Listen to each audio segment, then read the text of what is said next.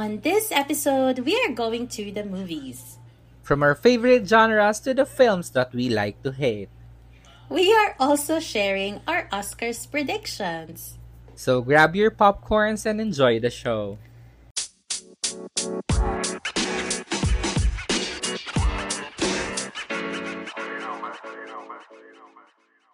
Ano na, Bex? Ano na?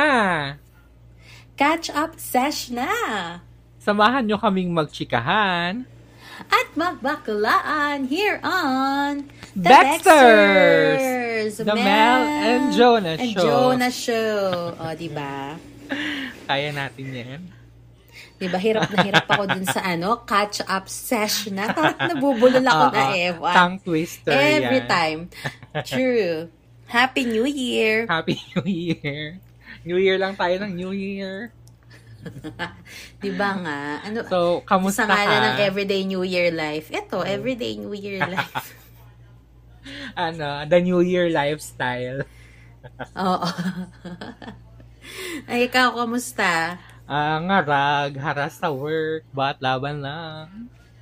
Correct. Ngarag din, pero laban lang. Kaya nga, guys, kung ako sa inyo, dami-damihan nyo na yung ano, um, times ng pakikinig nyo sa amin. Para, para umalagwa na kami sa life. Mag-quit na kami sa mga jobs Oo namin. Ito na lang gawin namin. Nang maipush na ito, charay. Sarap. Ayun guys, thank you again um, sa lahat ng mga nakikinig at sumusubaybay sa amin. Every other week ng Wednesday, naging habit nyo na ang Wednesday for Baxter. So. Truly, maraming salamat po. Oh, Ayun. Around the globe, maraming salamat. Char! true. Hello, hello. Ayan yung- Kung nasan hello man sa kayo. mga- Correct. Hello sa mga constant listeners natin dyan, like si Paul, si Sab, si Rogue, um, sino pa ba? Si Colleen from Oman. Ayan. Hello sa Marda Si family. Trisha. Hi, Trish. Yan. Yan si Trisha. Yan. Hello, Trisha. Yan. Gusto niyo mga college memories na lang yung pag-usapan. Ay, meron tayong ano ngayon. Meron tayong college topic na pag-uusapan later. eh. Oo. Na matutuwa siya. Oo. So, bago tayo magpunta doon, magbaklitaan muna tayo. Correct. Push. Mauna So- ka na kasi relate na relate ka dito. Oo, true. Ito na ang balit, baklita, mga balitang bakla. Unang-una na dyan. wow. Classroom reporting na naman. Ah, true. Ito na nga, ang sa South Korea, um, the court recognizes equal benefits for same-sex couple. Ay, congratulations to South Korea. True. Actually, isang incident pa lang to. Pero it's a good thing kasi like, at least baby steps para ma, ano talaga, ma-achieve natin yung, ano, world domination ng mga, ano, Bex. Ang taray ng world domination. Bex, baka wala nang matira sa amin. Char. Meron yan. Ano ka ba?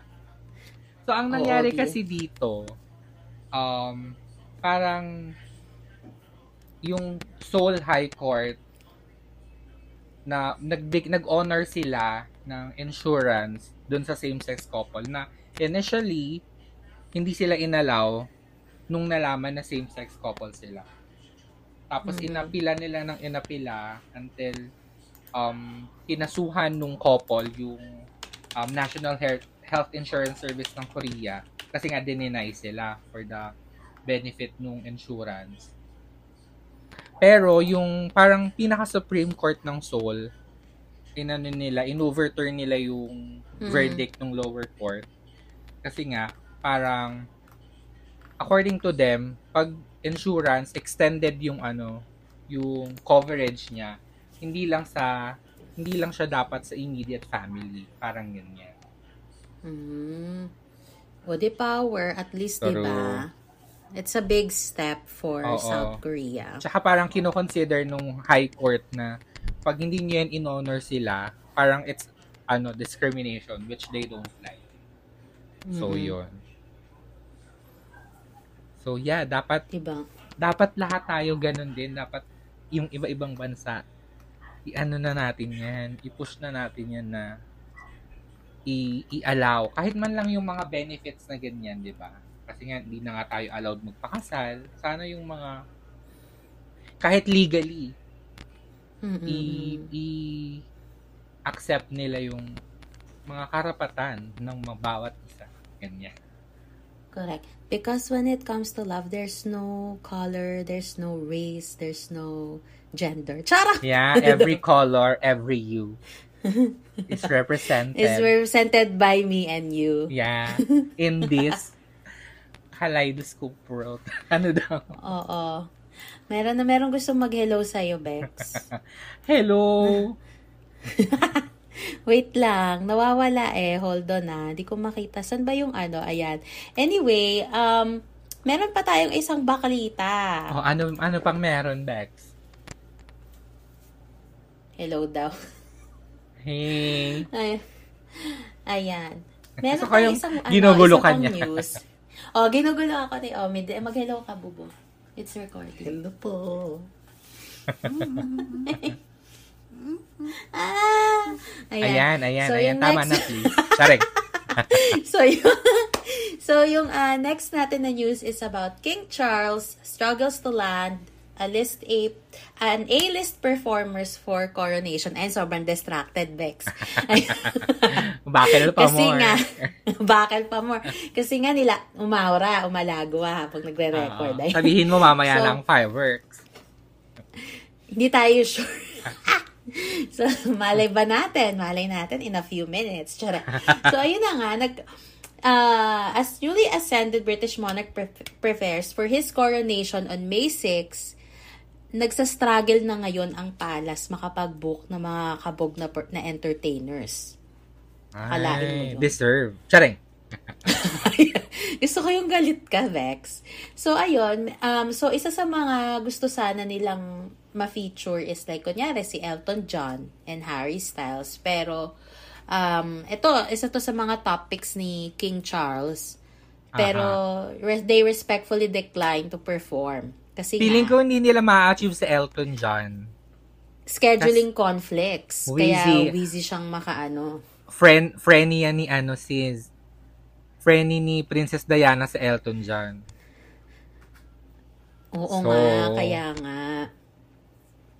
Sino pa ba? Hindi Mga, ang mga huminde.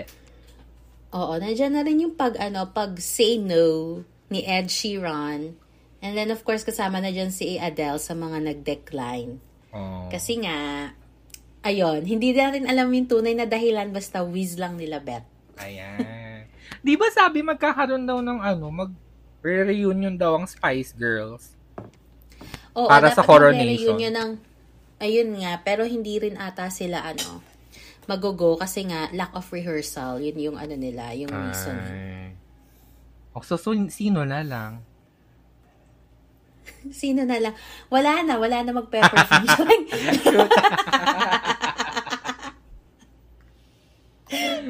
so, parang ano, um, ang nandito na lang na I believe, ah, hindi ba kasama dito yung ano, Queen and Adam Land Lambert? Ay, hindi. Yan yung mga, yan yung mga nag-perform nung Platinum Last Jubilee time. ni ano, Queen Elizabeth bago siya na Teggy Bombs.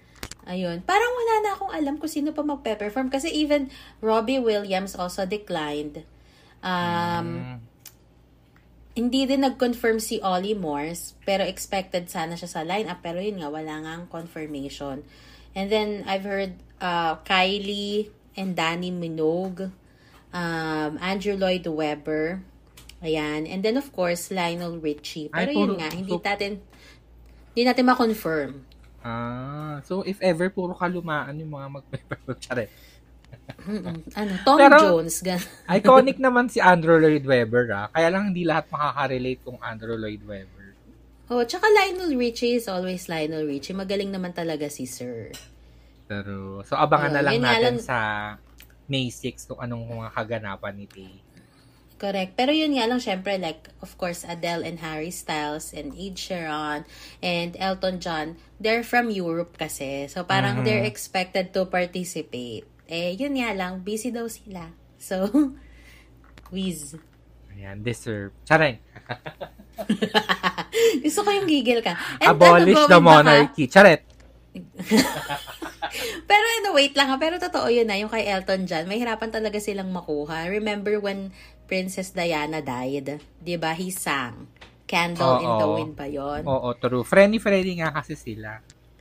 Oo. Kasi friendly din ni, ano, ni Princess Diana, like Michael Jackson. Bubu, what are you doing? We just ate your eating again. Ano yan? Gusto kayong pang-award. Oh, ay, sorry. Kala mo di recording. Charing. Hindi kasi kakakain lang namin bago tayo nag-start. Tapos kumakain na naman siya. At least may Second nakakain. meron. Charing. Mm-mm. Kesa ako yung man. Charing! So, tas is wag, wag word, ano ah, while recording Oo. ah. Charing. Oo. Wiz naman, Bex.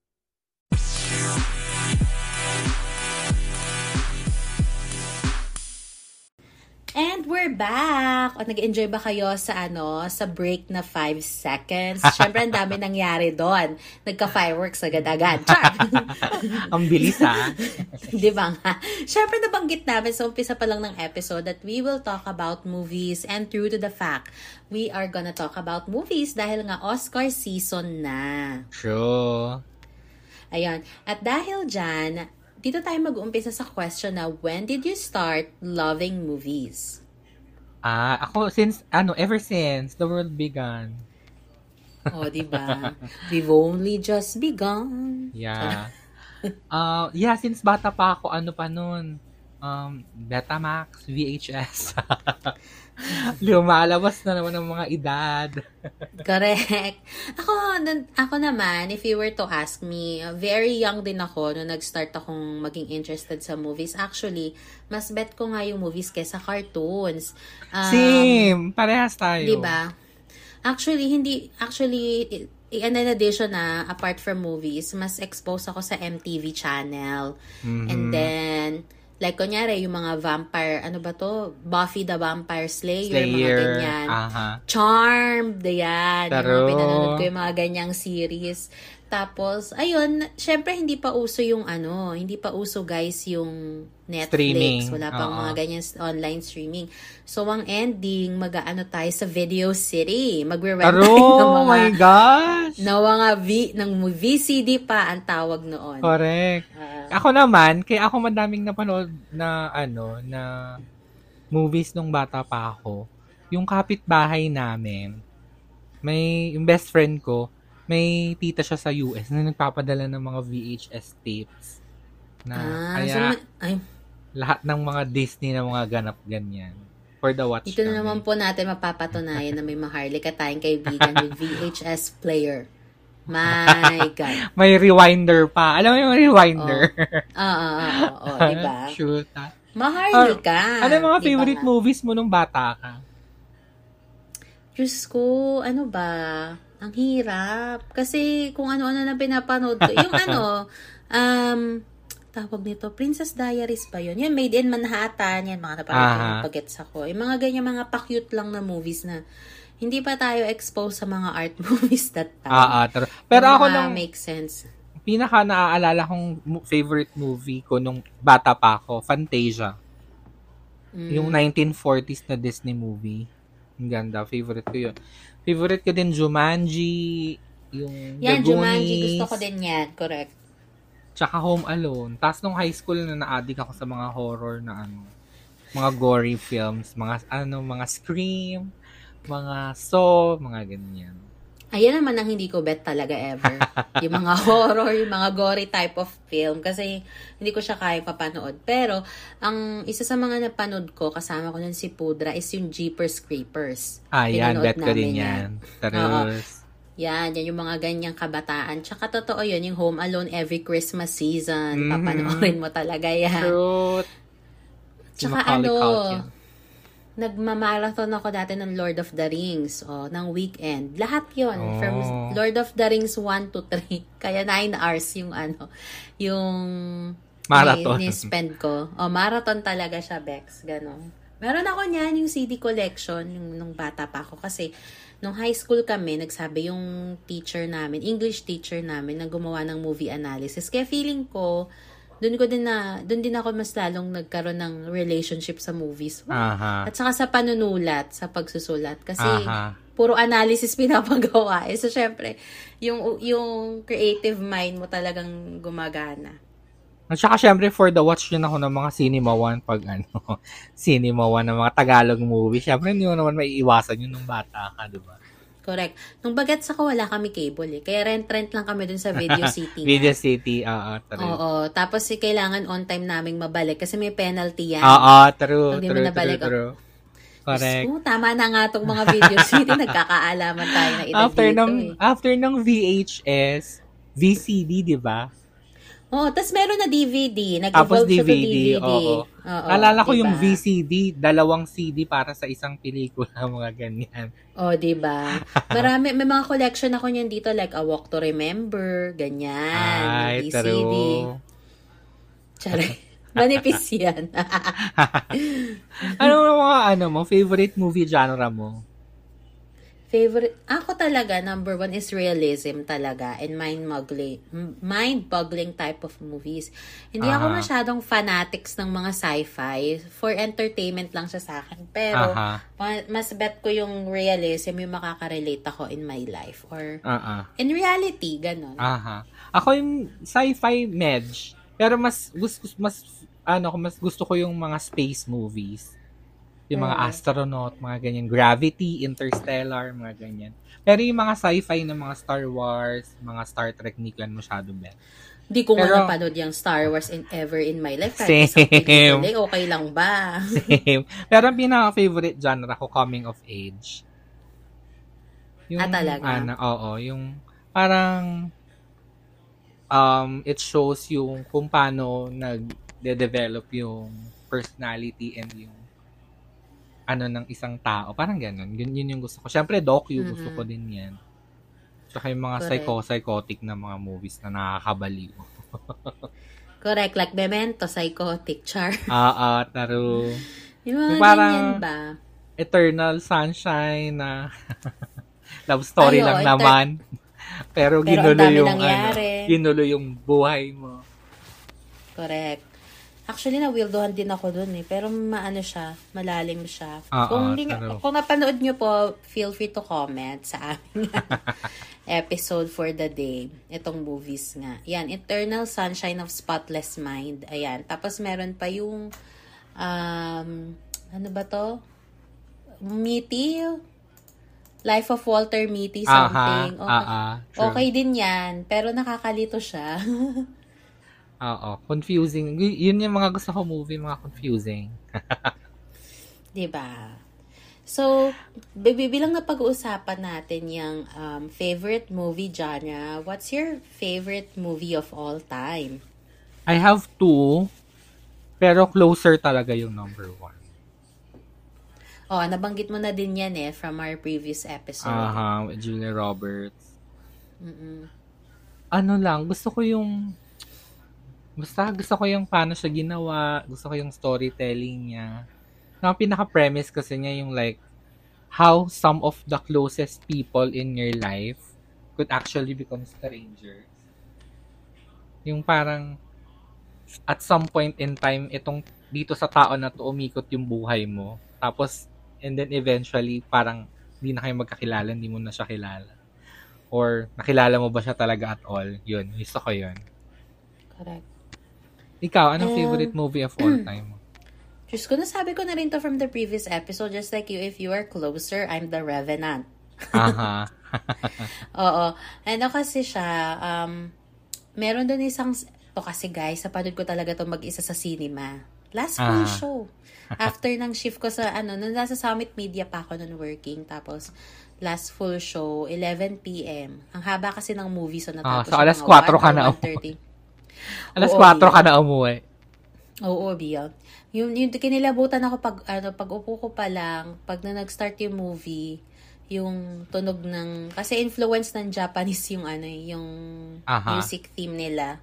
Hmm. So may kilabot factor na talaga. Tapos one thing na nag-resonate sa akin doon is yung dialogue ni Leo when he said, as long as you breathe, you fight. So it just only means na as long as you're living, there's always hope. You should always um, take it easy and just ano, fight for whatever you are fighting for. Ganun siya. Aha. True. So, maganda siya kasi about siya sa ano eh, vengeance, redemption, about life talaga siya. Mm. Aha. Isa din sa favorite movies ko, Love of Siam. Ano naman siya? Thai movie. Parang narinig Na- ko na to. Mario Morer. Ano, um, it's like, yun, coming of age kasi siya. Tapos, ano pa, LGBTQ. So, yun, gusto ko siya. It's one of my favorite film. Isa sa mga movies na nung pinanood ko, parang two, two, two weeks to a month nag-relish yung feeling sa akin nung pelikula. Ganyan. Na, Mm. na malaki yung impact niya for me. Ganyan. So, I love, Love it. it. Ako talaga ito, in The Revenant yung may malaking impact sa life ko talaga. Eh, ano naman yung mga movies na walang impact sa Yung mga visit na visit ka nung napanood mo. Alam mo, ito nga yung problema, hindi ko yan ma-figure out because the thing about me is when I, kasi usually when I watch movie or if I plan to watch movie, I tend to check IMDb, Rotten Tomatoes, I get to read comments and feedback. Mhm. So, I think that's a disadvantage because I'm not able to judge it myself. Ah, Pero yun nga, because of that thing, hindi ko, wala, wala, wala pa akong, I cannot recall anything na I can tag as the worst movie that I've ever watched because I rely on ano ratings and feedback from other people which hindi nga okay kasi you have to make your own judgment. Yeah. So, ayun. Pero gets naman, ganun din ako eh. Pag ano, pag nabalitaan ko na na, ay, wali daw. So, hindi ko din yun na-watch. Pero, ang natatandaan ko, na napanood ko to, tapos sobrang bad trip na bad trip ako after The Mist, yung 2007 na movie. Ano siya, based siya sa book ni Stephen King. Oh my gosh, Mm. talaga yung ending. Siyempre, oh, Oh, nakakaasar. If, ano, if, o pan- napanood nyo na siya, relate ba kayo sa akin? Or do you think otherwise? Pero, if hindi nyo pa napapanood, try nyo. Pero, nakakaasar talaga siya. Oo. Basta, ayun, hindi ako masyadong ano kasi, ayun nga yung problema. Siguro, I need to open up myself from watching those movies na hindi talaga okay yung naging rating or feedback from other people so I can judge it myself. The thing is, sobrang, eh, so, siguro, ano, another factor is sobrang respect ko for movies na pati yung time mo dapat sulit when you Aha. watch a movie. Yeah. So parang it's really hard for me to spend time on something na it's not True. gonna be worth of my time. You know? Ang saka mga naiisip ko din dito, yung mga films na, ano, na like, sobrang hyped sila na Mhm. bago lumabas. So, inabangan mo, excited ka. Tapos, pagka nood mo na letdown ka. Like, yung Cats, yung 2019 na Cats, oh my gosh. ah, yeah, I know that. Mm-mm. Oh my gosh, talaga. Anong ginawa nila? Parang kasi I love, super love ko yung musical na Cats.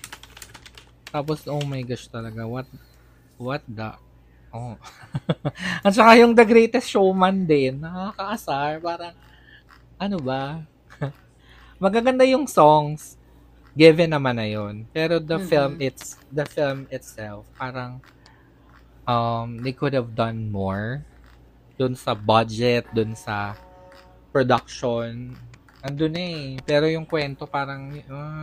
Kulang, oo. Siguro hindi lang nila na-execute ng maganda. Kaya maraming disappointment. Pero, ayun. Meron akong one thing na ano i-share bilang pinag-uusapan natin yung worst and the worst things. Um, hindi to movie, pero ito yung masasabi ko na na-disappoint ako. Aha. Yung Netflix series na usong-uso na super hype, yung lahat sila naka-red. Ano nga to? Hindi ko na matandaan yung title kasi Money hindi ko Heist? nga nagustuhan. Oo. Hindi ko alam kung bakit hindi ako fanatics. Baka fan ka, Aha. Bex, pero hindi ako naging fanatics. Ah, napanood First ko lang yung episode. season 1. Mm, yung first episode, hindi ako masyadong ano, hindi, parang ano siguro dahil may sex, kaya ano, nag-boom, hindi ko alam. Pero, for me, hindi lang ako nag-enjoy. Mhm. Yeah. So, may mga films din syempre na enjoy na enjoy ka na pinapanood ng paulit-ulit.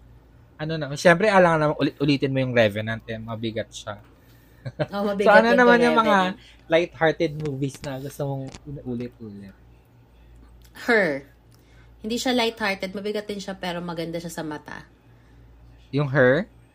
Oo. Yeah, I like that also. I like her. Just ayun, yung Life of Walter Mitty.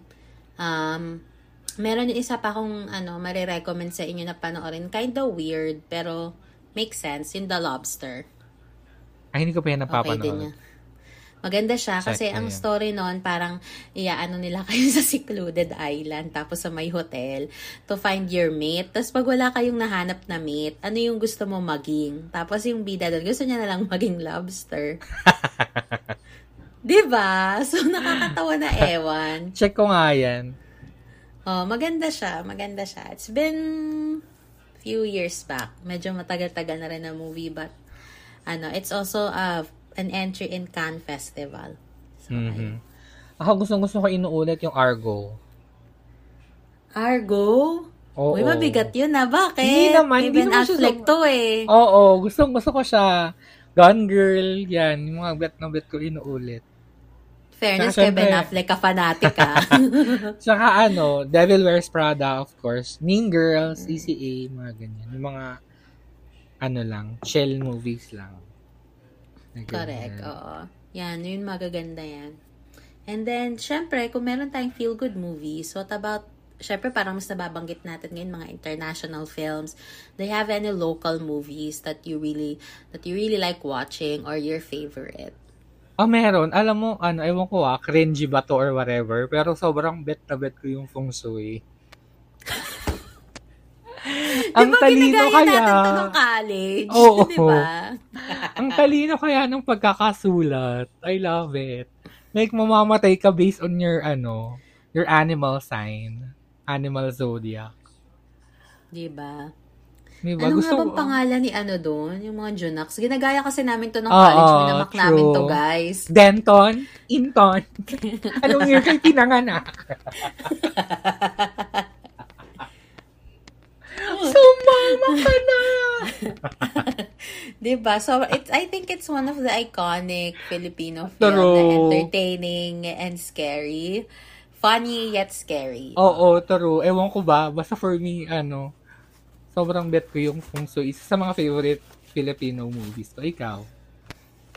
Ako, of course, i magiging bias na ako dito, no? Of course, on the job of Eric Mati. Kasi Ah, I've been part of working on this film and then Honor Thy Father, which he also directed. Ayan na po yung resume niya, mga, ano, mga Vex. 'Di ba? So, ayan, magaganda siya- maganda talaga yung pagkakagawa ng mga pelikulang ito at kalidad talaga siya.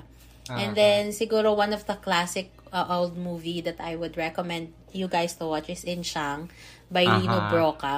True. It's um socially relevant type of film which I also like other than realism type of movies.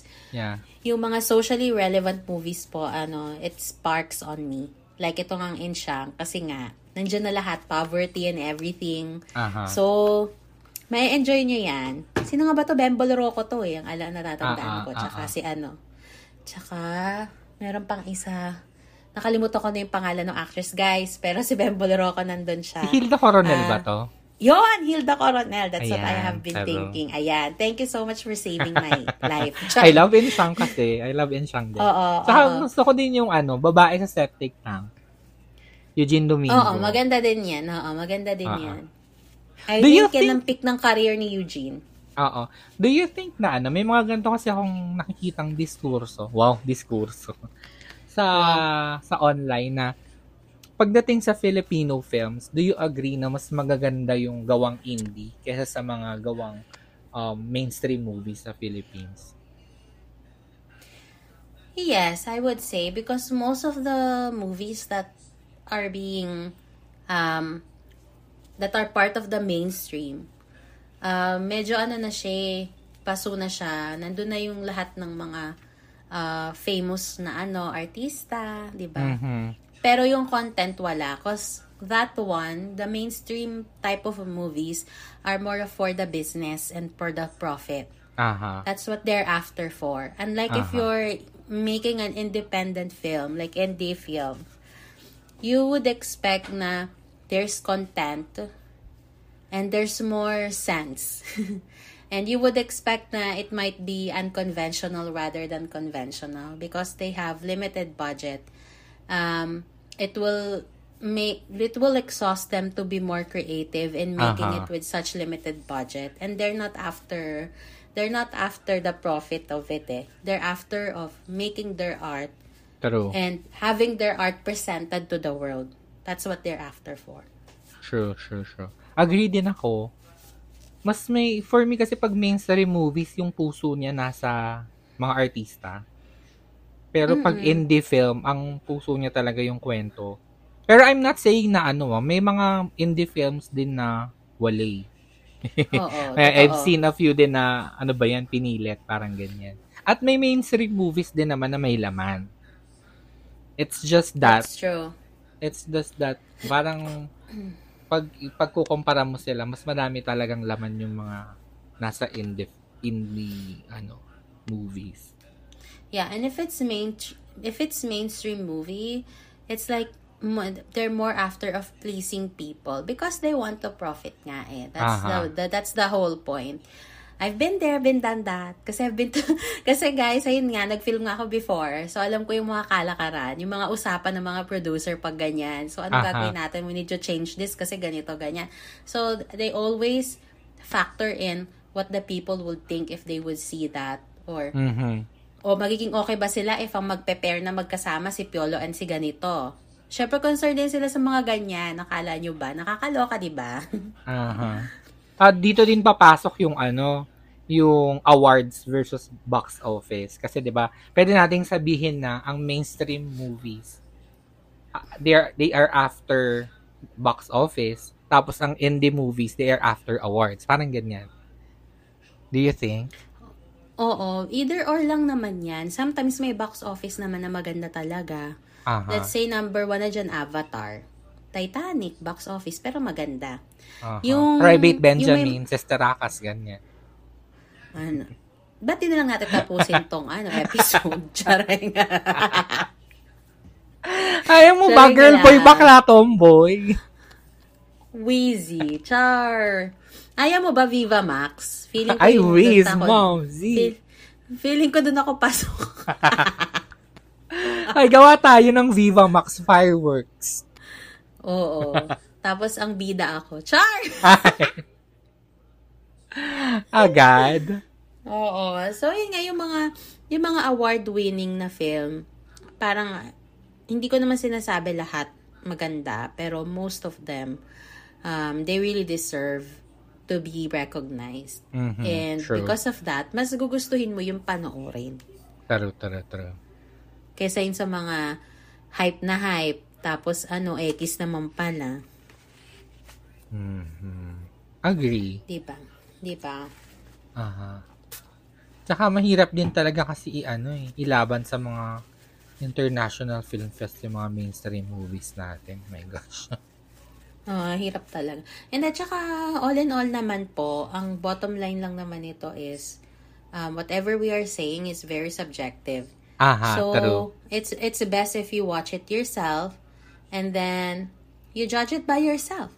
Kasi kayo-kayo lang naman po yan eh, kung may enjoy nyo or hindi. Ito ay aming re- preference lang sa buhay when it comes to watching movies. True, true, true. Ah. Kasi saka kanya-kanya ano tayo ng ano, preference. True, agree ako dyan. Eh, yung mga ano, nan- naniniwala ka ba dun sa, oh, naniniwala. I mean, what do you, what's your take on mga movies na nire-remake? Um, some of them is good, some of them are not. so, like for Ako- example, Ah, sige, go. uh, you wouldn't know that The Departed is one of the remakes and it Uh-huh. bagged like four Oscar awards. So those type of remake like The Departed of Martin Scorsese is very very good. Aha. Yeah. Ako depende din sa type of movie. Like yung A Star is Born ni Lady Gaga is a remake. Pangatlong remake na yan eh. Ah, pangatlong remake na ba yun? Oo, oo. If Ay, ako ah, okay for me yung remake if you were you will make the movie relevant to the current state of the world. Pero kung gagayahin mo lang yung ginawa before and then you do it now, parang anong point? 'Di ba? Correct. Kung kung same lang yung atake mo, kung same lang yung treatment mo, bakit mo pa ni-remake? I mean, so yun, yun yung nagustuhan ko sa A Star Like is Born kasi parang nirelate nila to current, ano, nilagyan nila ng social media, nag-viral si Allison, kaya tas sumikat. Wala naman yun sa original na ano, di ba? Wala namang social media nung 1940s, 1930s. Love it. So, tama naman yung ano mo doon. I super agree with that. Unlike Charlie's Angel, Angels na remake, yun talaga, hindi ako happy doon. In Ah, hindi na- 2019, Ah, I ah, mean, syempre, mas masyado, ha. Correct, mas iconic pa din sa akin sina Drew Barrymore, sina Lucy Liu, and Cameron Diaz. Yeah, Cameron D and Destiny. Childish. Ano, Diba? Charlie's Angels, come on. ah, actually, ano, Lion King. Ano din ako, parang ano. kahit nandun si... yan, B? kahit nandun si Mama B. Actually, siya lang yung gusto kong part doon. Pero like the entire film, parang wala kasing emotion yung mga hayop. Masyado nilang ginawang realistic na nawala yung puso nung ano, nung storya. Unlike yung 1990s na Lion King na cartoon lang Na yun, ah. animation, hindi siya, oo. Hindi po siya 3D and everything. Pero hello, mafe-feel mo talaga yung emotion ng nila, nila ano, nila Simba. Yeah. Same. Ano pa ba yung mga ano? Mga remake. Great Gatsby. Leo yan. Di- Ako hindi ko alam na ano siya, na, Na-remake remake siya, siya. pero maganda siya. Oo. Kahit nga itong ano, um, meron pang isa na remake eh, yung Aladdin. Actually, akala ko hindi siya maganda, maganda naman pala. Ah, maganda. Napanood ko din yung Aladdin. Actually, isa sa mga ano, few successful na live action na remake ng Disney. Yung Mulan, hindi ko bet. Hindi Did ko you like Mulan? Mulan. Wala Hindi ko pa napanood. Kasi What about they- The Ring? Ayan, hindi ko din nagigets yan. Yung mga mga Asian movies na mga Asian films as i-remake into American into Hollywood. Parang panoorin nyo na lang yung Japanese version. Mas maganda. Correct. Galet. Gigil yarn. True. Mas gusto ko yung ano nga, Japanese version kesa dun sa American. Pero yung Parasite, di ba, igagawin daw ano? Tama ba? Parasite ba yun? Oo. Yung Korean, gagawin nilang, gagawa sila ng Hollywood version. Parang para saan Wag pa? Ang na. ganda, ang ganda Hindi na makaka-relate. Walang Diba? mahirap sa Amerika. Ang mahirap sa kanila kumakain ng Starbucks, wag nila ako lokohin dyan. Ano, ano to, mga homeless. Walang, ang homeless sa US, maharlika nakakatulog sa sofa, meron silang furniture box. Kasi nga, yung mga tinatapon ng mga mahaharlika dun sa subdivision, Ginagat nila. nila. true. Tapos yung mga tier-tier na food, na food chi sa mga restaurant, yung mga tinatapon Avail na sa sila. basurahan. Avail sila noon. So, nakakakain sila ng masarap. Anong homeless-homeless sila dyan? Sa Korea, So, applicable yan kasi maraming struggle din doon na tao to Oo, study. true, true, true. So yun, hindi ko gets yung mga ganong remake, yung mga... ano Ay ba nako, di ko papanoorin box. Mas disappoint lang ako kasi nasa us- Hello, nasa utak mo na yung ani, yung Parasite as it is, kung how Yeah, ang iconic niya na, di ba? Oo. Kakaloka Yung ano sila. din, Train to Busan din ba gagawa nila? Parang ganyan. Saan? Train to ano? Massachusetts. Charing. Train Ay, to Boston. Diba? diba? Train to Chicago. Ganon. Shoot, ko train to? Albuquerque. O ano na ng Actually, mga lugar. Alam ko nga, nagkaroon nga din ng point na gusto nilang i-remake yung ano, on the job, yung local film sa US. Pero di ko na alam kung ano Oh. naging progress. Pero yun yung huli kong balita. Tapos ang ending na lang, parang ginawa na lang ata siyang series. Ewan ko kung nabalitaan niyo. May series po ang On the Job, Ah, ah, guys. meron niya. HBO Alam mo kung ako sa kanila, nire-remake nila sa Hollywood yung Feng Shui. Baka matuwa pa ako. Diba? Char. Diba nga? Another film na na remake na we na ako I personally don't know. Kanina ko lang nalaman when I was doing my research. Charlie and the Fa- and the Chocolate Factory. Ah, yeah, oo. Mm-mm. Oh, hindi ko alam na remake ito. Akala ko nga Remake ano lang siya. Bago lang ni Tim Burton that time. Tapos gagawin ulit nila. Pero yung bago naman, yung ano, about kay Willy Wonka. Ano niya? Will- Origin story ni Willy Wonka naman yung ginagawa nila now. Oh, pak, di ba? Winner.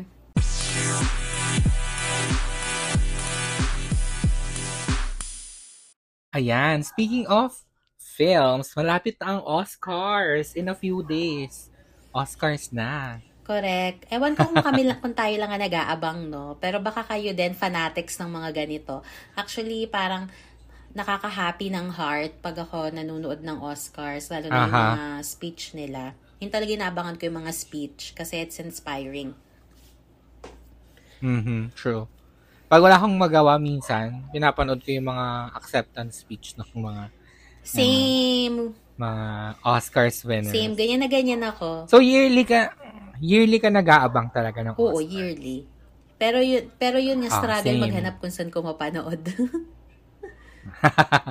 True. Ako, so ang ginagawa ko na lang, hantay ko na lang siya sa Twitter, sa ganyan. Same. Sa Pero YouTube. ever since, ever since siguro 20, 2008, 2009, yan, nag-start na ako mag-abang ng about Oscars. Kasi nung bata-bata pa ako, parang wala man ako masyadong care. Correct, same. Kailan lang ako na, na ano dyan sa Oscars nung time na nate-televise siya ng Channel 2, ng Channel 7. Dati Aha. kasi may ganun eh. So parang doon Pero, ako na-expose na, ah, ay ah. may ganito palang award-giving body for film sa US. Hindi ko alam na ganun pala siya. Aha. So, sa March 12 na ang Oscars, 95th Academy Awards. Wow. At ang mag-host ay si Jimmy Kimmel. So, sa ano na yan? Sunday night? Tama ba? Sunday night sa US, tapos Monday morning sa Philippines. Kung di ako nagkakamali, ha? Hindi ko makita yung Kung date tama ang banks. Charot. aking, Nawala na. wal- kung tama ang aking mga computations. Correct. So, yun. Na, okay naman yun si Jimmy Kimmel. Actually, he can handle naman. Yeah. Oo. Yeah. mhm And then, nagpe-perform si ate mong Rihanna. Si ate mong more, ano ah, more exposure. More exposure, more exposure for the baby number two. Pero, may perform niya yung kanta niya for Black Panther, yung Lift Me Up. Actually, gusto ko yung song na yun. Maganda siya. Yeah, same. Tapos ang balita ako, nag-hire sila ng mga ano, ng mga, ang tawag sa ganun, yung mga mag-handle ng mga unexpected incidents. Ah, Kasi nga, di ba last year, yung mga nangyari kay Will Smith, so they are trying to avoid it this year. So may mga ganyan sila. ve, ve, we At- don't, ano naman kasi, support violence. Talaga. Oo. Yeah. Pero, Pero, I, ako naman, I, I understand where he is coming from. Kasi may Yeah. alopecia nga yung Jusawi, tas bakit mo pa itinatopic, di ba? So, dapat wismo Ano? nang itinatopic yung mga personal matters. So, banned siya for 10 years sa Oscars. Tsaka, may position yata, member yata siya na Academy. So, pinag-resign siya from the Academy. Forced resignation ba ito? Yes, 30 once more. Ayan, saklap naman. Yeah. Yeah, at ang bumibida sa nominations ay ang Everything Everywhere All at Once with 11 nominations. Napanood mo ba? Oo, napanood ko siya. Actually, sobrang, actually, maganda siya, but it's not gonna be for everyone. Kasi it's really confusing. Yeah. It, it's Mhm. jumping from one scene to another. And yung mga montage niya, it's really fast transitions from everything. Aha. So, I, I really Yeah. applaud the editing for this. Kasi napakaganda Yeah, ng editing. And yung pagkakasulat niya, yung pagkakatahi-tahi, maganda din siya. And the actors are really Mhm. compelling for the role. So, they did True. So, they really give justice dun sa role. And then, ang takeaway ko sa movie na to is, you can actually, whatever you think it is, and whatever you want to achieve, it, anything is possible. Basta you will just have to believe in it. Parang ganun kasi yung naging takeaway niya sa True. akin. Na parang kahit anong isipin mo, kahit nasan ka pa, you can make it happen. Parang ganun siya eh. Pero, ako naman, ang takeaway ko sa kanya is, ano, yung trauma mo growing up, wag mong i-burden sa mga anak mo. Parang Mm, yan. yun naman yung takeaway mo. Nakuha ko okay. doon. Oo, na, like, kasi di ba kanya-kanya tayo ng trauma. And then, most parents, lalo na nung mga mga boomers, sorry ah. Usong-uso sa kanila yung, ano, pinapas, pinapasa yung kung anong na-experience nila growing up, gusto nila ganun din yung experience ng mga anak nila, which is, I don't think the way it should be. 'Di ba? Parang bahat mo i, i kung ano expectations sa'yo ng parents mo, ganun din yung expectations mo sa mga anak mo. Dapat hindi ganun. Dapat you give them the best that you can. Parang ganyan. Correct. Ako naman, okay naman ako sa, basta yun yung naging takeaway ko na parang, you, you can really do anything. Basta ginusto mo. Aha. yun yung naging takeaway ko. Pero, dun. At saka, this is a comeback for Ki Wan Kon. Did I pronounce it right or I'm wrong? ah, ah, yeah. Yeah, yeah, yeah, yeah. Kiwi Kwan. Yun, ang gulo ng name, friend. ano siya? Vietnamese. na Chinese din, ano? Ah, tama ba? Vietnamese Oo, nga ba? Vietnamese. Hindi, tama yun. Hap, hindi, tama yun. May blood siya ng Vietnamese and Chinese. So, both. Chinese. Oo, parehas. Ah, Kasi ah. alam mo na, Yeah. in the in the past, 'di ba? I went to Vietnam. This is funny. Um, I went on one tour and then they said na invade nga daw ng China yung Vietnam before. So I think it has something to Oh, do with yeah. that. Kaya siya half-half. Mhm. So, I want him to win Best Supporting Actor, si Kiwi Kwan. I think isa siya sa mga nagdala ng films. oo. Kasi ang galing na ng transition niya. Oo, di Oo, di ba? From ano, from one ano, ano, multiverse to another. Oh, it's really his So, comeback. ikaw, sinong bet mong to win for Best Supporting Actor? Ako si ano, si Ki Hui Kwan nga, yung sa Everything, Everywhere, All at Mm. Once din. Siya din yung gusto ko All kasi at once. um, actually this is a big comeback for him from being part of Indiana Jones of Steven Spielberg. And then parang ano na siya, eh, um, hindi hindi niya kasi parang nawalan siya ng hope that time when he was in US and Aha. LA, parang he's getting few opportunities kasi nga he's Asian and then the films before Yeah. were like paano ba? The films before are are being made with Americans talaga. Yung uh, actor din, white. Wala ka masyado makikitang Asian sa movies that time. Pero, So, parang bihirang-bihira Mm-hmm. yon at character role pa. So, that time, True. parang nag-give up siya. So, what he did is he just studied film. Uh, I cannot remember the school, but he studied film. Then after, naging stunt coordinator siya. He's more of the stunt Mhm. ano side of the film behind the scenes. And then, uh, fast forward, kinuha siya nung director nung Everything Everywhere All at Once na parang naalala siya na, oh, Mhm. I think is fitting for this role. So he was very happy to accept that. And if if you guys gonna watch the Golden Globe speech of Ki Hui Kwan, ma, it's very moving. mhm. Sa Best Supporting Actress naman, sinong bet Best supporting actress, ako ha. Meron ba akong gusto doon? Ako bet ko si Stephanie Su. Yung anak sa ano, everything. Actually, tama ka, oo. Stephanie Shu. Wa wag mo na pagpahinga mo na si Ah. Angela Bassett, B. Kasi nga ka pa na. Iba naman. Pero malaki chance siya na nanalo siya sa SAG Awards eh. Tama ba? Or sa BAFTA, whatever. Pero actually, alam mo, sino talagang bet ko for Best Supporting Actress na hindi na-nominate? Si ate mong Dolly De Leon. My God. Ay, hindi ba siya na-nominate Triangle of sa, Sadness. Or, sa, Wiz Moms. Ah, After niyang mo-nominate sa mga iba-ibang ano, awards, tapos na ta- hindi siya na-nominate for other Oscars, which is nasad niya siya. Sabi niya umiyak daw siya for a week. Pero after nun, move on na. Pero kasi sayang, di ba? First Filipina sana na manominate. for a major nomination sa Oscars. Pero yeah, I would give it to Stephanie Su or Jamie Lee Curtis. Yeah, both of them did really well sa movie na to. Well, malay mo naman next time Aha. Pinoy naman ang magdala ng pride in nomi in the nominees list ng Oscars. Di natin masasabi. Barbie Forteza for the win. Charing! Ekis. Char. Sorry sa mga fans ni Barbie. Ah, charot lang ha, nang e-eme lang Oo. kami. What about ano? Sino naman yung ano? Ah, yes, go. Ano Hindi, best actor for you. Sinong bet mo? Brendan Fraser, the whale. Same. Kasi comeback din niya to after ng The Mommy. Charing, The Aha. Mommy. The Mommy ba yun? Oo, yeah. Oo. Ano, sobrang different role for him. At saka ito kasi yung mga typical na roles na nananalo ng best actor. Yung as in, ano talaga, heavy acting talaga siya. It's an actor's piece Diba? kasi. Ah, ah, yeah. So, yun. Feeling ko, he might win.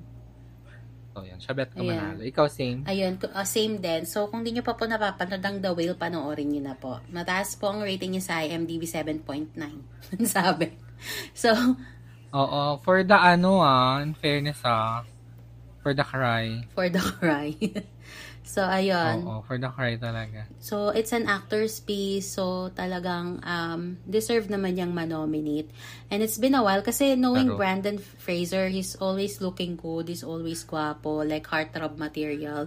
But doing this Pero- film is not, it's it's the opposite because he's he's Mhm. obese in this ano movie. Yeah. Sino naman ang best actress mo? Of course, alam na natin to, nabanggit ko na ito sa previous episode. No other than Kate Blanchett. Same. Rooting. I mean, magaling naman si Michelle Williams, pero Kate pa din ako. Ako, Michelle Yeoh, yung other choice ko. Mm-mm. Si Evelyn sa Everything, Everywhere, All at Once. Pero, like you said, like yung kay Brendan Fraser, yung role ni Kate Blanchett sa Tar is an actor's piece. Sobrang galing niya as in. Sobra, as in, parang, oh my gosh. Hello. She deserves to Veterana win. na si Bakala bilang siyang Queen Elizabeth role sa pelikula. Kumbaga, she can do Hello. anything talaga. Like, she can wear any mask to portray a role. Yeah. Feeling ko ang pinakamakakalaban niya lang for the for the award is si Michelle Yeoh. Sure. For si ano, for everything. Magaling din si Michelle Kasi eh. ang galing din Oo. ng ang galing din ng mga ano niya, mga transitions niya. Nakakabaliw kasi yung pelikula. Oo guys, kailangan focus kayo at hindi kayo antok pag pinanood nyo tong Everything Everywhere All at Once. Kasi ang bilis nga ng mga transition. Ah, true. So, do you think yan ang mananalo ng best picture? Ah, feeling ko feeling ko sila yung front runner talaga kasi lahat ng Aha. elements nandoon, maganda yung music choice, maganda yung cinematography, ah, maganda din yung editing, maganda, magaling din yung casting nila.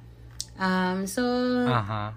even the writing kasi it's it's not it's not the conventional film eh. It's very unconventional. In Yeah, fact, when I true. watched it, it's hindi naman sobrang parehas pero it's like Matrix if you would if you would ano. Aha. Kasi meron dun yung parang True.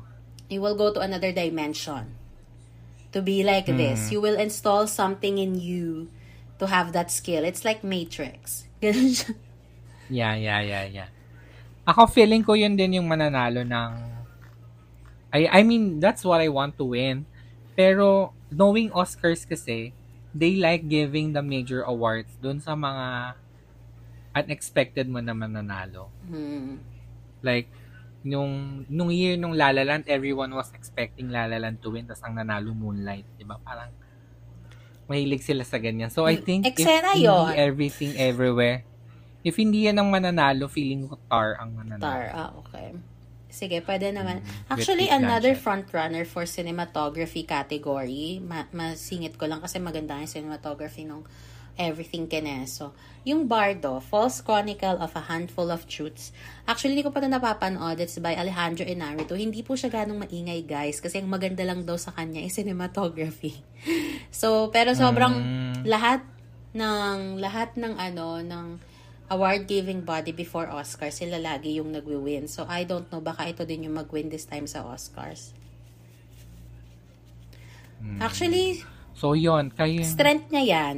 Kasi yung um uh, Birdman and then The Revenant, they all have good cinematography talaga. I think is very Mhm. um invested sa visuals then other than the story.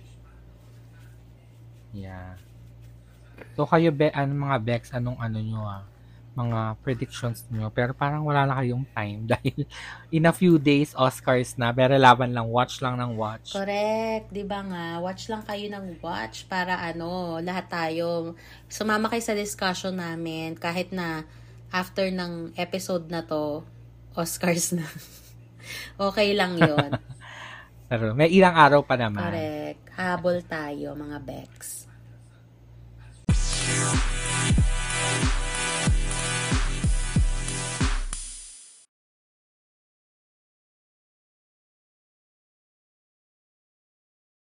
So ngayon, mag-ano naman tayo, laro tayo. Let's play a game. Pero Diba? relate relate pa din natin sa mga pelikula. Yan. Correct, push. So, maglilist tayo ng mga movies, then sabihin mo if it's iconic or cringe for you. Gusto ko yan. Bet. Okay, go. Bet o Wheezy? Gani. Wheezy, char. Wheezy agad, wala pa. Ah, Wheezy. Okay, so game. Are you ready? Ready. Okay, go. Titanic. Iconic. Bet. Mean Girls. Bet. Twilight Saga. Lahat ng Twilight. Bet na bet. Ayan. Feng Shui. bet. One More Chance. Bet. Bea, Bea Janlord. Oh, bet. Why not? Saving Private Ryan. Bet. Napanood ko to eh. Life of Pi. Bet. Ganda din yan. La La Land. Bet na bet. That Thing Called Tadhana. Pwedeng maybe, char. Bahala na siya sa tadhana niya. Ganyan. Borat. Hindi ko to napanood eh. So, Wheezy. Wheezy. American Pie. Wheezy. Anak. Bet na bet. Oo. Vilma Pretty, to Wo- Oo. Pretty Woman. eh. Bet. The Matrix. Bet. Keanu. Ay, pero ang dami mong naman. bet ah. Ah, sige, It's go. your turn. Ang gaganda naman kasi nitong selection mo. Okay, now it's your turn. Bet or Wheezy? Number one. Game. Parasite. Bet. Clueless. Bet. Harry Potter series. Bet. Four Sisters in a Wedding. Um, half bet. Toy. Story. Ano, one-fourth Wheezy, yung Four Sisters in a Wedding. One-fourth Wheezy, three-fourths bet. Toy Sige, Story Ken. bet. Private Benjamin. Uh, bet, I guess. Forrest Gump. Bet, bet, Silence of the Lamb. bet, Kill Bill. bet. A Very Special Love. Sarah G ba to? Wheezy. True. Scary Movie. Ah, bet, Mm. Hunger Games. Bet, Gone Girl. bet na bet. Cats. Wheezy, Mulan. Wheezy. yung mga ano to ah, yung mga live action version to, yung mga original nito bet. Siyempre, oo. Iba pa din yung animated. Pero, Oo, na Mulan. Okay pa din yun. Tsaka iba pa rin yung musical-musical na on stage ng Oo, Cats yung kaysa on stage. ano, mas mas gusto ko yung mga ganun. Sana ganun na lang ginagawa nila pag mga musical, yung ano, stage recording na lang. Wag na nilang gawing ano, narrative format. Uy, pero hindi. Naging successful nga yung ano, yung Phantom of the Opera eh. Yung ginawa nilang movie.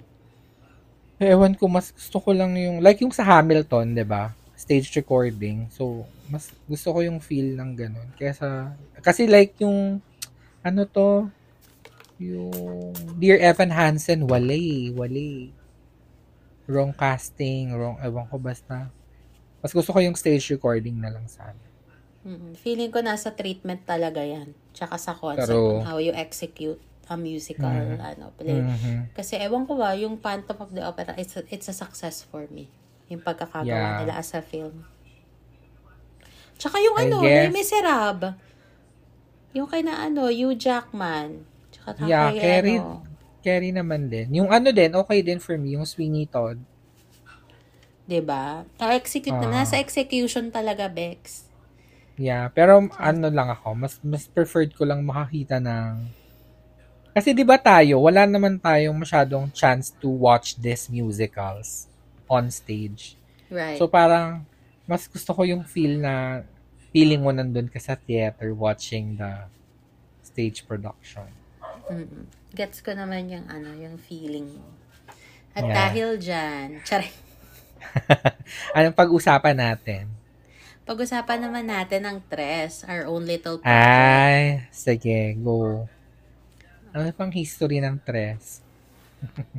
It all started kasi guys, we have, um, well, it's not really a formal film class, but it's more of what we are discussing in the class is theoretical. Our Mhm. professor back then was Sir Cortado. Sir Cortado, hello sa iyo, sa iyo sa heaven. Ayun. Um, I remember when we first talk about this, we were in McDonald's in Manjola. We were just Aha. casually talking about concept, on what ifs, kasi nga, parang sa group kasi namin sa ano sa college, group talaga. Frat yan. Aha. Ano, parang may mga gusto talaga mag-direct. Ako gusto ko mag-direct. Mel also wants to do it. Si Um, Rogue din. Rogue din. So, parang we thought about something na we can work as three na kami yung magde-direct pa din. Pero in True. one film.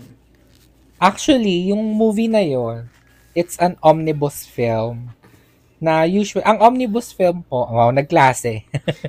Nag-report, reporting na naman ito eh. Ang omnibus film, para siyang anthology na um, short films in a film. Like parang iba-ibang kwento, tapos pinag-compile-compile to, a- to one movie. Pero usually, ginagawa siya sa mga full-length na movies. Yung mga 2 hours, 1 hour, 30, one, an hour and 30 minutes na movies. Kasi kaya mo siyang hati-hatiin.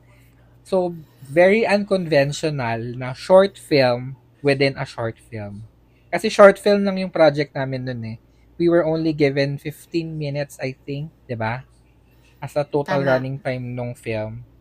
Tapos so yun, naisip namin short film within a short film. Tapos nung naalala ko nung tawag nito, present natin yung idea sa klase. Parang madaming medyo umikat yung mata. Even our prof was like skeptical if we were a- we were, were able to pull it off. Kasi nga, ang Yeah. ambitious. Yeah. Kasi kahit sa conventional film na mga omnibus, mga anthology, bihira yung short film within a short film. Usually talaga, short films in a full-length film. Parang ganyan. Mm-mm. At saka they are, these three films that we're talking about, these three short films are interconnected to each other. So, um, pinag-isipan talaga siya on how it can be connected to each other. Yeah. Diba? Yeah, so yung tres, meron siyang tatlong laman, which is teklado, pasilyo, at saka corona. So, anong inspiration mo sa teklado? Teklado was made by Jonah. Oo. Ano kasi siya, um, hindi ako gumawa ng script. Ano Aha. lang siya, it's, uh, it, it's a short film based on the poem that I have written. Um, it's inspired about longing for someone na nakalimutan ka and then you're still like hoping na babalik. Parang ganun siya. Ay, ganyan. Oo. Then yung kay What Rogue about you? naman, Ay, Yung yung, kay Rogue, Rogue yung- yes. yung pasilyo, ang naaalala ko ha, it was based on a real life thing na na-witness niya sa hallways nung nung building nung ano ko sa kami nagkaklase. Pero dun sa ano sa nung sa nakita niya in real life, two guys yon. Tapos nakita na nandun siya, tapos biglang naghiwa nagbitaw ng ka. Parang ganyan. Oo. Tapos, pero sa film, ginawa niyang two girls. Correct. Tapos What yung akin you? naman, yung Mm-mm. corona, ang atake ko dyan, very traditional na ano, traditional narrative format, treatment. Na-inspire ako niyan while nanonood tayo ng Mr. and Miss CEU. Tapos, nung mag-a-award na, parang sinabi na, na, ano, if the, um, Miss CEU doesn't able be able to fulfill her duties, the first runner-up will take place. Or Oo. ganyan. Yun yung role ng first runner-up. So, na-inspire ako. What if it, i, ganito yung gawin ng first runner-up para siya yung mag-title, whatever, whatever. Ganon. So, dun siya. Tapos, nung nabuo na namin yung tatlong storya, pinag-isipan namin paano namin sila mapag didikit-dikit. Yan. Correct. Actually, um, abangan nyo po, we will be posting this short film on our page. Ah, actually, may Yeah. copy pa kami. Sige, go laban yan. Tapos Tsaka ito ah, YouTube pa din yung, ano, yung trailer. At saka kinaganda dito sa film namin, mag, kami kasing tatlo, magkakaiba kami ng treatment on yan. how we made it. Mhm. Pati yung kulay. Tapos, um, na, um, shino yung film namin sa Cine Centro nung March 2010. Tapos, July 2010, um, Star Cinema, nag, ano sila, alam mo ba to? Hindi. Yung 5, Ah, oo, ah, oo, oo. Di ba kunento ko nga yan sa inyo? Nashock ako bakit may 5. 'di ba? Omnibus din siya, pero five films, tapos full length. Parang ganyan. Pero July 2010 sila, March 2010 kami, and wala kaming kaalam-alam about 5 nung ginagawa namin yung press. Correct. So, yun, just saying. At saka alam mo ba na, ay medyo iconic yung tres sa school natin. Oo naman. Madami, madaming sumubok, gumaya.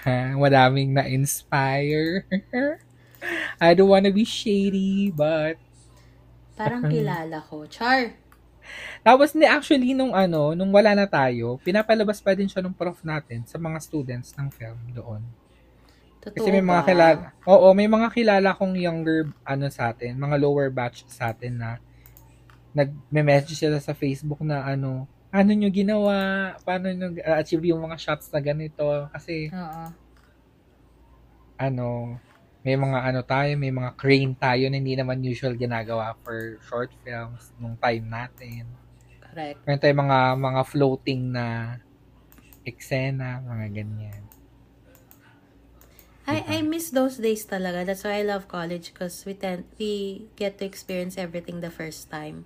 Toro, doing production stuff and we have we have so much freedom with what we wanna do. So it's really saka- ano, kakamiss. Isa din sa kakaiba dun sa ginawa natin. Masyado akong proud sa tres. Sorry na. Isa din sa mga kakaibang ginawa natin sa tres is usually kasi, kasi ano lang naman yan eh. Essentially, group project lang yan. Mm-mm. So, usually yung mga nag-a-act dyan, kung sino lang din yung members dun sa ano, sa grupo nyo. Pero kami, we had the idea na dahil nga sobrang ano din kami, sobrang dikit din kami sa DG, sa Dramatic Guild, kinuha namin yung actors namin from Correct. Dramatic Guild para may background din talaga sa acting, yung actors namin, hindi yung kami-kami lang yung nag ah, ano nag-e-emote. Correct. Mahirap kasi pag kami din yung nag-emote. Paano pa namin madirect sarili na chat? Pero hindi nga, tsaka yun eh. Para may, ano nga, may acting background yung mga... Nakakamiss magsulat ng pelikula. Ayun, abangan nyo po guys, baka bigla kaming may ilabas na short film ni Mel. Hindi ko alam. Char. Malay nyo Back- naman. Dexter's the movie. Charet. Oo, 'di ba? Baklaan movie. Pero eh, kung magsusulat ka ngayon ng mga ano, ng pelikula, ano mga gusto mong isulat? Si, base natin sa mga current events. Ako, I have been, ah, current events, no? So, so kung current Or ikaw, event- whatever. Hmm, if it's related to current events, I would say the one that is currently happening now in Iran. Hmm. Um, ayun, meron po kasing tinatawag na serial poisoning na nagaganap sa school Oh nila my ngayon. gosh. That has started on November 30 of last year. Um, it started um, in the religious city of Qom near Tehran. And then, hundreds of students were hospitalized in several cities. Ang point po kasi ng nagpapagaw ng poisoning na ito, yung usok to ah, kasi parang amoy Mm. orange daw siya. Pero, delic, delic siya pag naamoy mo ganun. It's impacting Yeah. on your lungs and everything. So, ginagawa nila to kasi ayaw daw ng, ito matatawa kayo, ayaw daw ng Islam or ng ano na parang may mga babae gugora ng school. I think this also happened in Afghanistan 12 years ago. It's just the Oh, same. ganito din yung kay ano, 'di ba? Hindi mas intense yung kay Malala Yousafzai sa Pakistan, siya binaril siya. Eh. Mm-mm. So, it's another discrimination po because parang because you're a woman, you cannot go to school and they will and they will do such thing. This ano kasi happened after nung ano nga nung nangyari kay Am- Masa Amini yung about sa hijab. Um, Doon na nag-arise yung mga yan. Kasi I think this is form of them para matakot yung mga tao to do anything. Na wala na kayong magagawa. Ito na yung rules. Ganyan. Pero, kaloka, nakakas nakakatakot. Oo, parang My isipin gosh. mo yung anak mo, wala nang pribilehiyo mag-aral kasi babae siya. Mhm. So, Dahil lang babae ano, siya. O, dahil lang babae siya. It's all over social media. You can search it, guys. Mhm. Eh, what about you, Bex? Ay, bet ko yung ano, nabalitaan mo ba yung kay Abby Choi? Oo. Actually, number one na Oh. trending yan sa ano sa Instagram. Nakakaloka. Nakaka-lurks. If you don't know, guys, Abby Choi is a um, And- Hong Kong model influencer. Tapos nawala siya for a, a few days. Tapos nahanap yung mga body parts niya sa isang fridge, sa isang house. Di ba? My God. Napaka-gory. Diyos ko. Gory talaga. Tapos ginawang soup. ah, lalaps mo yung soup, tsare. My God. Tapos ang gumawa is yung asawa niya. At saka yung Ex-husband. ex-husband niya. At saka yung father-in-law ba or whatever. Ganyan sila yung gumawa. Nahanap, kung ano na nahanap dun sa, ano nila, sa place nila. Like, may meat grinder, may chainsaw, may mga raincoats para hindi siguro sila matalsikan ng dugo, may mga gloves, Correct. and may mga mask. Grabe kung Ah, ano-ano nahanap nila, my gosh. I really Mga- can't imagine. Yung I mean- Julo Bex, yung Julo na hanap nila na ano, na walang skin. What? And wala na din siyang meat. Parang basta, parang skull na lang yung nakuha. Tapos ano siya. Diyos ko. Alam mo kung saan siya nahanap? Nahanap siya sa malaking pot na may mga sabaw. Tapos nandun yun din yung ibang body parts. My God talaga. Just so, Ang intense. in, hindi, paano ba?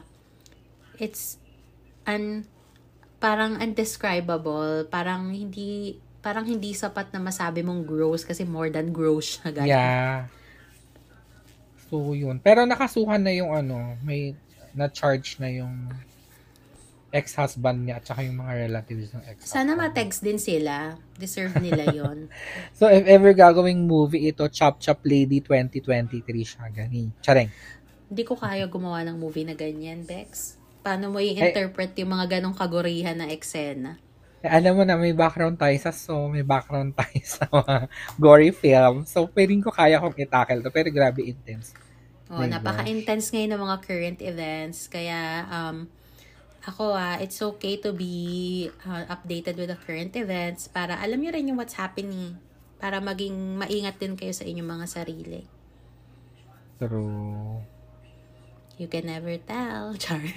Nakapera-pera lang nag-umpisa to eh. Ano, kay Abby Choi. Binenta niya yung apartment, tapos nagalit yung ex-husband, whatever, whatever. So, yun na na. Pinagplanuhan na nila anong gagawin nila kay girl. ano ba yan? Nasaklap naman. It's really sad. At, ang common denominator dun sa storya mo at sa storya ko ay toxic masculinity. Ay, oh, di ba? Aminin Kasi mo nga, yan. Oo, pares naman eh. Kasi pares silang ano. Um, Baba, babae ang mga biktima. correct. If you will watch the videos po on YouTube, nakakaawa po sila kasi very innocent. Yung gugora ka lang ng school to study, tas ganun yung eksena. Ano kaya? Gumora ka ng school para mategi, ganun. Pero, it's so sad. This is a sad man's world. 'Di ba? Pero magiging okay din naman po ang lahat eventually. Um, Sana. Buti nga, buti nga po may social media na. Kasi dati wala. Pero, nangyayari lang to mga pangyayaring ganito na hindi natin nalalaman. Correct. At Kung walang social ngayon, media. At least we have an idea of what's happening around the world. Correct. Wow, serious. Serious yan.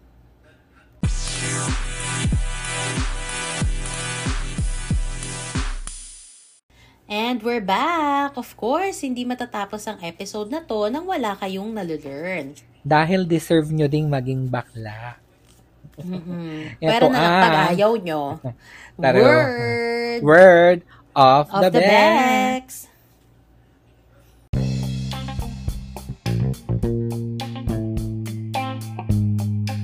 Ayun na nga.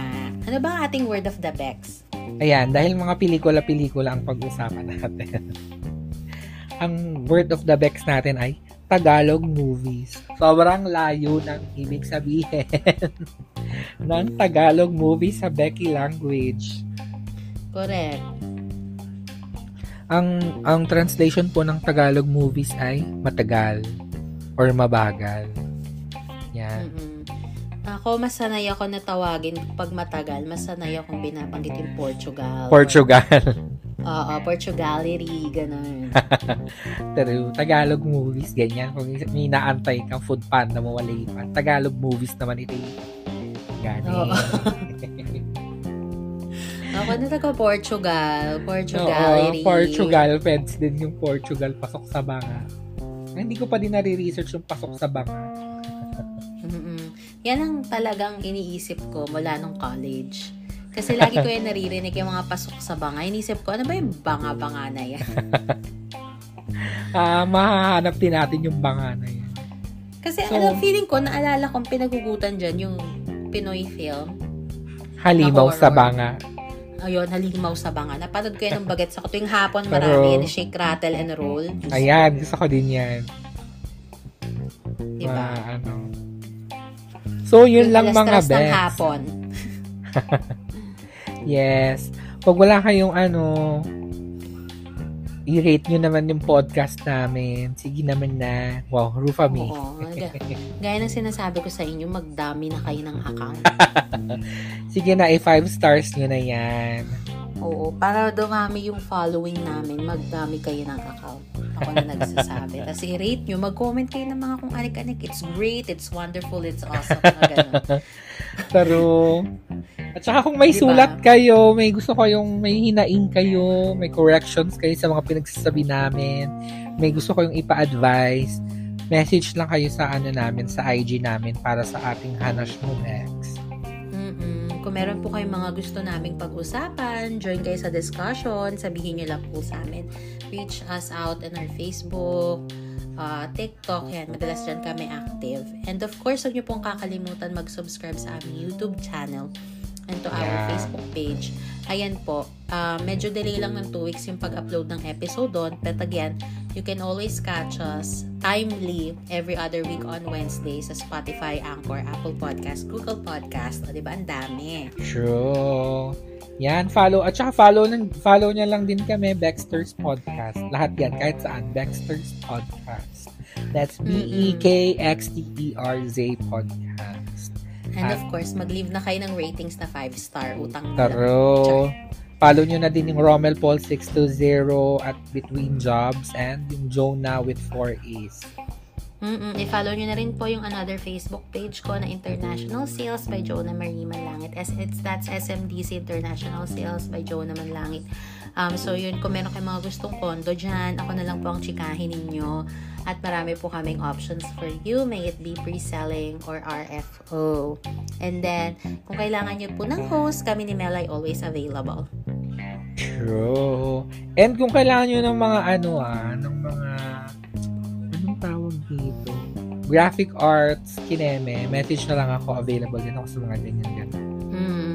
Magaling po si Mel sa mga ganyan, sa mga, Mga layout. design. Ako, Yan. Correct. mm So, kung meron kayong mga gustong ipa-layout or kunyari sa inyong startup business, kailangan nyo ng logo, you can always um, have Mel to do it for you. Yeah. Ah, follow nyo na rin yung ano, um, MH Designs para may idea kayo on how he works with design. Taro. Fashion. Go Pagawa na kayo ng fashion kineso, mga wedding gown. Taro. Lavarn. Yun lang, guys. Thank you so much. Uh, enjoy the week. Konti pang push magpa-Friday at weekend na. Oo, Webes na bukas. Ibig sabihin, Friday na kinabukasan. Laban lang. See you again on our next episode sa susunod na Miyerkules. OMG. Okay, bye! Bye, everybody. Bye! Thank you so much! Thank you.